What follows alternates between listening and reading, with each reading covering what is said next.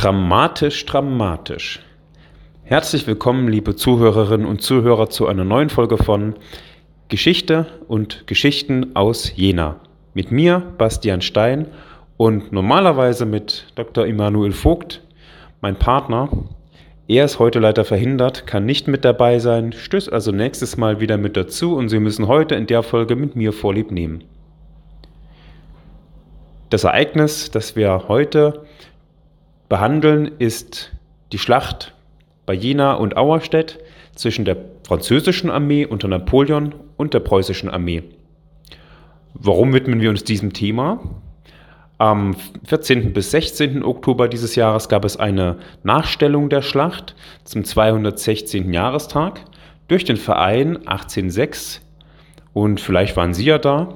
Ich habe es mir angeguckt mit den Kindern und weil es so ein prägender Tag war für Jena oder drei Tage, die Schlacht ging über drei Tage, wollen wir heute diese Folge nutzen, um diese Schlacht zu behandeln und Ihnen in einer knappen halben Stunde einen Überblick zu verschaffen.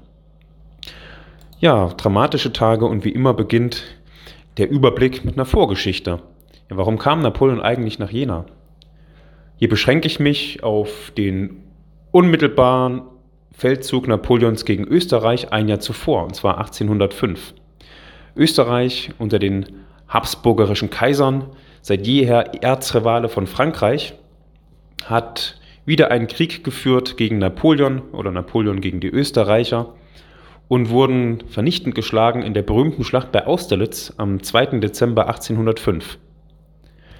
Napoleon hatte Österreich dann den Frieden diktiert, den Frieden von Pressburg, und der Frieden beinhaltete weite Gebietsverluste der Habsburger in Süddeutschland und Italien zugunsten Frankreichs und seiner Verbündeten wie Bayern, Baden, Württemberg und das Königreich Italien.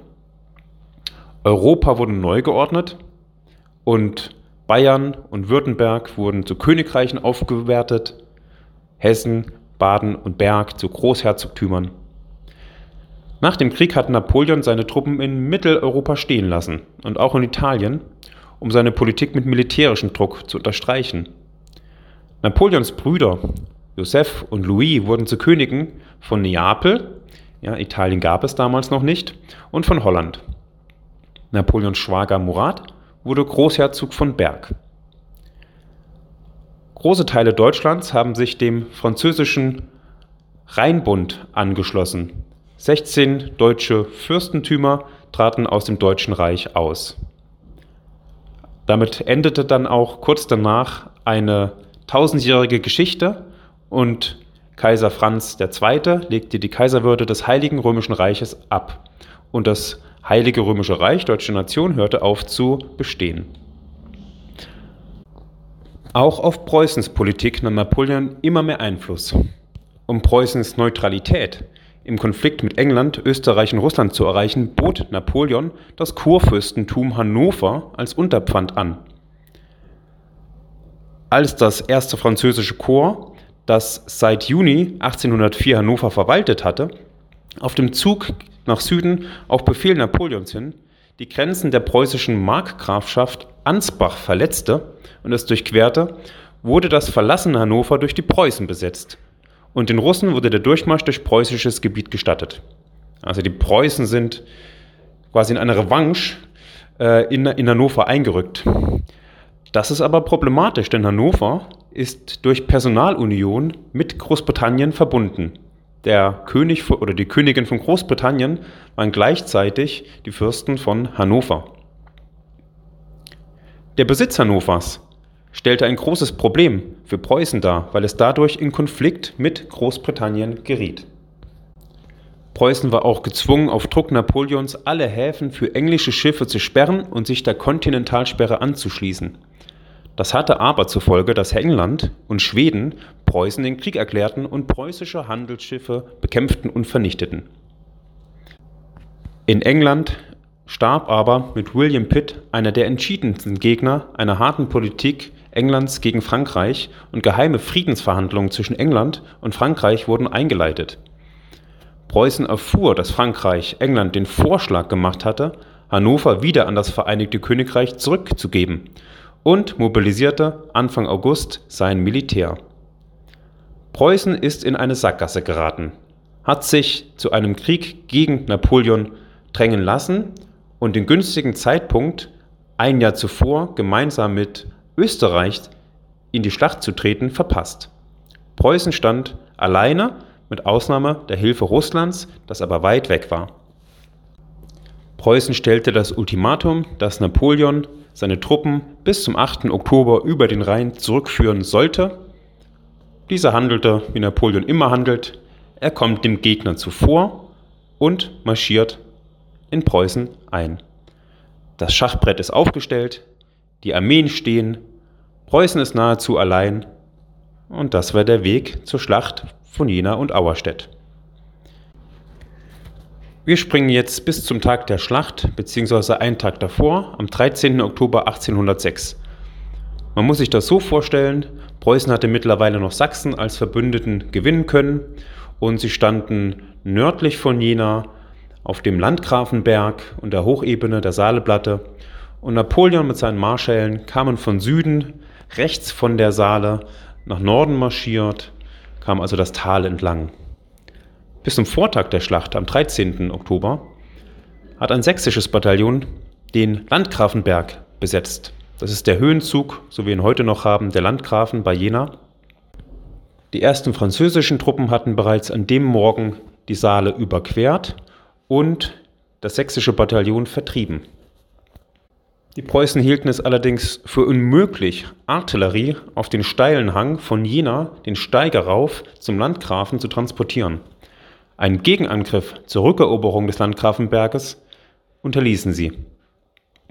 Gegen 16 Uhr traf Napoleon mit seiner Garde auf dem Landgrafenberg ein und er hat sofort den Höhenzug als günstigen Standort erkannt. Von hier aus konnte er, solange kein Nebel die Sicht trübte, bis ins Saaletal blicken. Und hier kommt eines der wichtigen Ereignisse. Napoleon hat befohlen, noch in der Nacht die Artillerie, die Kanonen über den Steiger auf dem Berg zu transportieren. Das war damals ein richtiger, schwieriger logistischer Akt. Es gab ja keine Straßen, so wie heute, sondern ja, so ein bisschen die Feldwege, die sich jetzt noch den Landgrafen hochziehen. Und da gibt es berühmte Gemälde, die diese Szene schildern, wie ganz steil am Abhang Pferde die Kanonen hochzogen und die Männer richtig sich in die Knochen legten, dass die Kanonen noch im Laufe dieses Abends in dieser Nacht auf den Landgrafen eintrafen. Es beginnt der Morgen am 14. Oktober, dem Tag der Schlacht. Die Preußen standen auf der Hochebene mit 38.000 Soldaten zerstreut auf den Dörfern der Saaleplatte, Kospeda, 14 Heiligen, Iserstedt. Weiter in Richtung Weimar standen weitere 15.000 Mann unter Führung von General Rüchel. Er sollte das Schlachtfeld aber an dem Tag nicht mehr rechtzeitig erreichen. Napoleon verfügte über 56.000 Mann und war den Preußen zahlenmäßig überlegen. Noch immer ging er jedoch davon aus, es mit dem preußisch-sächsischen Hauptarmee aufnehmen zu müssen, die auch nördlich bei Auerstedt äh, standen und die auf mindestens 100.000 Mann schätzte. Er dachte also, er wäre zahlenmäßig unterlegen und hatte die Lage bis dato noch nicht erkannt. Bis 11 Uhr am 14. Oktober erhielt Napoleon noch Verstärkung um zwei weitere Korps. Napoleons Truppenstärke betrug etwa 96.000 Mann, wobei jedoch nur 54.000 in die folgenden Kampfhandlungen verwickelt werden sollten. Es ist überliefert, dass an dem Morgen der Landgrafenberg noch von dichtem Nebel belegt war. Die schlechten Sichtbedingungen begünstigten die französischen Truppen. Napoleons Aufmarsch auf dem Landgrafenberg auf beengter Fläche, sehr klein, boten ein gutes Ziel für die nahestehende preußische Artillerie. So durch den Nebel geschützt, unterschätzte der preußische Befehlshaber, der Fürst zu Hohenlohe, die Lage. Er ging davon aus, es nur mit einer französischen Vorhut zu tun zu haben und dass die französische Armee sich weiter in Richtung Naumburg bewegte, durch das Saaletal. Hohenlohe rechnete maximal mit kleineren Gefechten. Aber wir kennen ja Napoleon. Um 6 Uhr ließ Napoleon das Geschützfeuer mit den überraschenderweise auf den Steiger gebrachten Geschützen auf Closewitz eröffnen. Bis kurz vor 7 Uhr wurde auf preußischer Seite noch in aller Ruhe gefrühstückt. Dass Napoleon das Risiko eingehen würde, von Jena aus die Hochebene anzugreifen, konnte sich zu Hohenlohe nicht vorstellen, denn im Falle einer französischen Niederlage hätte das schwer zugängliche Terrain und der Fluss einen Rückzug für Napoleon erschwert. So nahm Hohenlohe Benachrichtigungen, die ihm von dem französischen Angriff berichteten, zunächst nicht ernst. Der französische Angriff erfolgte gegen 6 Uhr morgens vom Landgrafenberg und dem Windknollen bei Jena aus dem Nebel heraus mit überraschend starker Artillerieunterstützung. Erst spät, gegen 9.30 Uhr, formierte sich die preußische Hauptmacht unter Hohenlohe mit der Front in Richtung der Dörfer Isserstedt und Vierzehnheiligen. Die preußische Infanterie griff das Dorf Vierzehnheiligen an und brachte das Gefecht dort vorläufig zum Stehen. Hier begann jetzt einer der entscheidenden Fehler von Hohenlohe. Auf seinen Befehl rückten die preußisch-sächsischen Truppen nahe an Vierzehnheiligen heran und beschossen es. In Linie stehend, auf freiem Feld und ohne Deckung. In dieser schutzlosen Stellung wurde eineinhalb Stunden durch die starke, wie gesagt, unerwartet starke französische Artillerie auf die Truppen gefeuert. Hohenlohe war jedoch unentschlossen. Er glaubte nicht, die Entscheidung suchen zu können, ohne Verstärkung, die aus dem Westen, aus Richtung Weimar, heranmarschierte. So ging es nicht vor und nicht zurück, und in den folgenden anderthalb Stunden wurden die preußischen Linien auf offenem Feld zusammengeschossen. Derweil wurde die französische Armee ständig durch das ankommende Korps Ney, das von Osten die Saale überquerte und den Landgrafen verstärkte, verstärkt. Die preußische Frontlinie brach infolge des gegnerischen Dauerbeschusses ohne Deckung beim Angriff der immer stärker werdenden französischen Infanterie auseinander, woraufhin zu Hohenlohe den Rückzug befehlen musste. Das war die Stunde der französischen Kavallerie, die unter Murat angriff, was zu einer panischen Flucht der preußischen Soldaten führte. Gegen 13 Uhr erreichte dann die preußische Verstärkung von Rüchel aus dem Westen kommend Kapellendorf. Aber es war bereits zu spät. In Kapellendorf kam ihm bereits das aufgelöst flüchtende Korps von zu Hohenlohe entgegen. Rüchel unternahm noch einen missglückten Gegenstoß, bei dem es jedoch empfindliche Verluste erlitt und auch Rüchel selbst schwer verwundet wurde. Das Korps sowie die versprengten Truppen von zu Hohenlohe gingen in der Masse in der Richtung Weimar zurück und verschanzten sich in der Festung Erfurt. Insgesamt geht man davon aus, dass ca. 10.000 preußische und sächsische Soldaten getötet oder verwundet wurden und weitere 10.000 gefangen. Die Franzosen hingegen hatten, ich sag mal, nur etwa 7.500 Tote oder Verwundete zu verzeichnen. So, das war jetzt im Schnelldurchgang die Schlacht bei Jena auf der Saaleplatte. Eng damit verknüpft, das habe ich hier jetzt aber gar nicht geschildert, war die Schlacht bei Auerstedt, die zeitgleich nördlicher stattfand. An diesem Tag zerbrach der Mythos der unbesiegbaren preußischen Armee Friedrichs des Großen und der Mythos Napoleon wurde weiter genährt. Es gibt viel Literatur darüber, was die Ursachen dieser Niederlage war. Sicher kann man sagen, dass die Unentschlossenheit und das Zaudern der preußischen Befehlsführung eine deutliche Rolle spielten.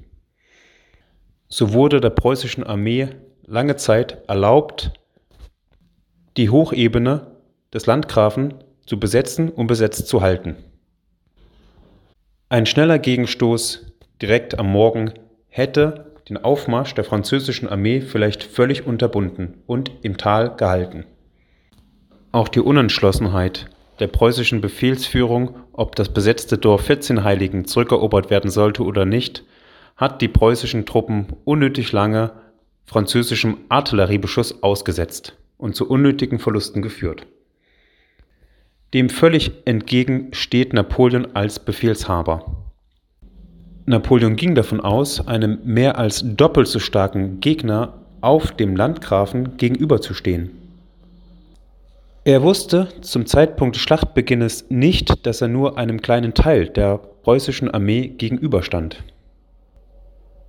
So ging er ein gewisses Risiko ein, seine Armee auf engstem Gebiet über den Steiger auf dem Landgrafen aufmarschieren zu lassen.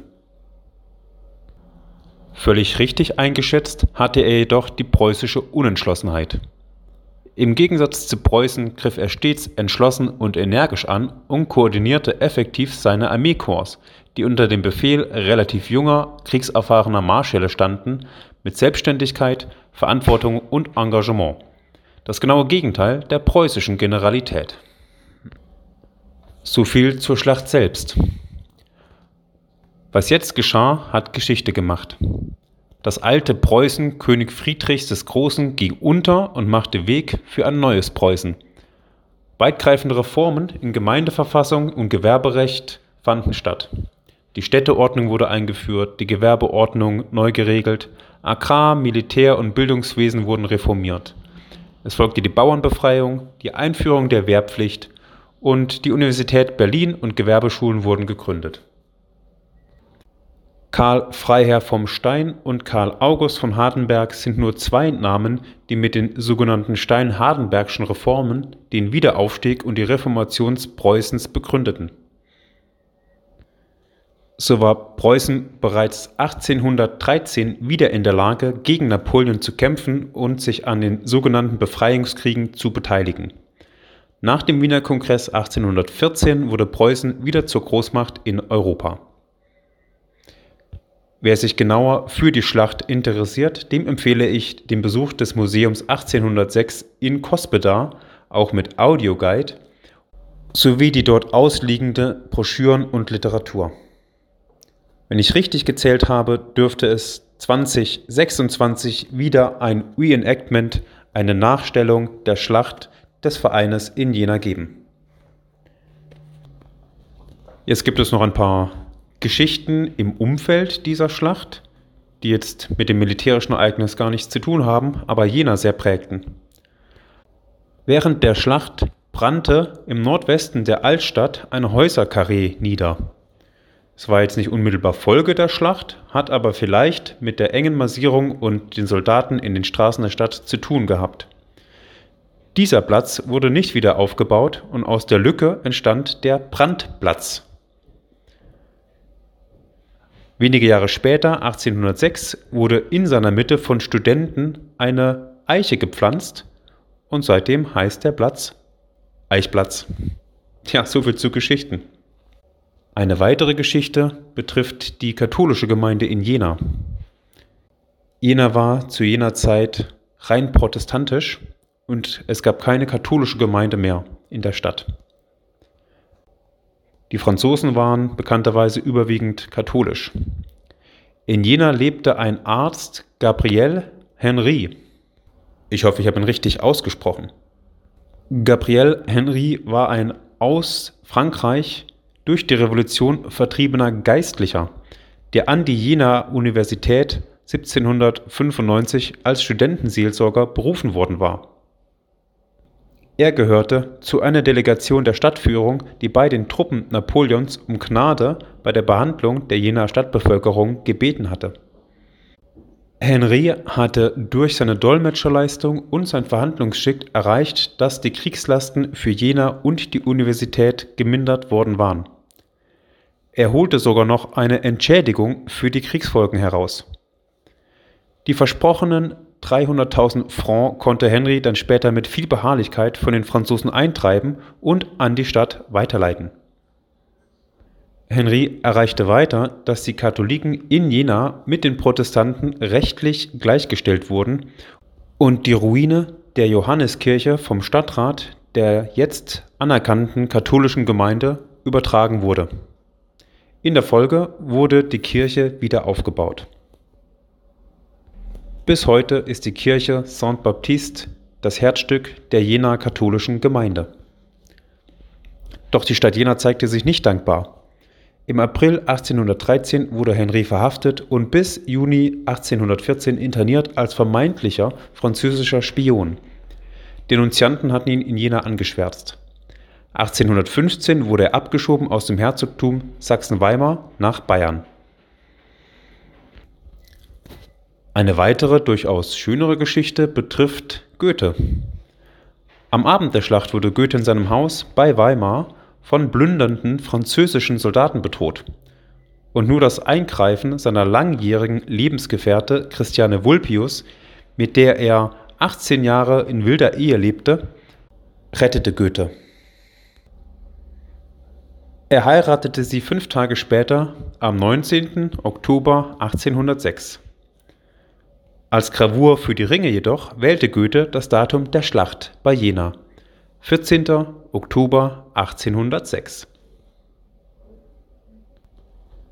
Neben der großen Weltpolitik um die Schlacht von Jena in Auerstedt sind es also auch diese kleinen Geschichten, unter anderem dem Eichplatz, der Ehe von Goethe und dem Entstehen der katholischen Gemeinde von Jena, die kleine Geschichten um die große Geschichte herum erzählten. Das war in einem Schnelldurchlauf das Ereignis eines großen Tages in Jena vor 216 Jahren. Ich hoffe, dass in einem Monat zur nächsten Sendung mein Partner Emanuel Vogt wieder an Bord ist. Es macht halt einfach mehr Spaß mit ihm, muss ich ganz ehrlich sagen. Bis dahin, viele Grüße nach Jena, toi toi toi und bis nächsten Monat zu einer neuen Folge von Geschichte und Geschichten aus Jena. Auf Wiedersehen.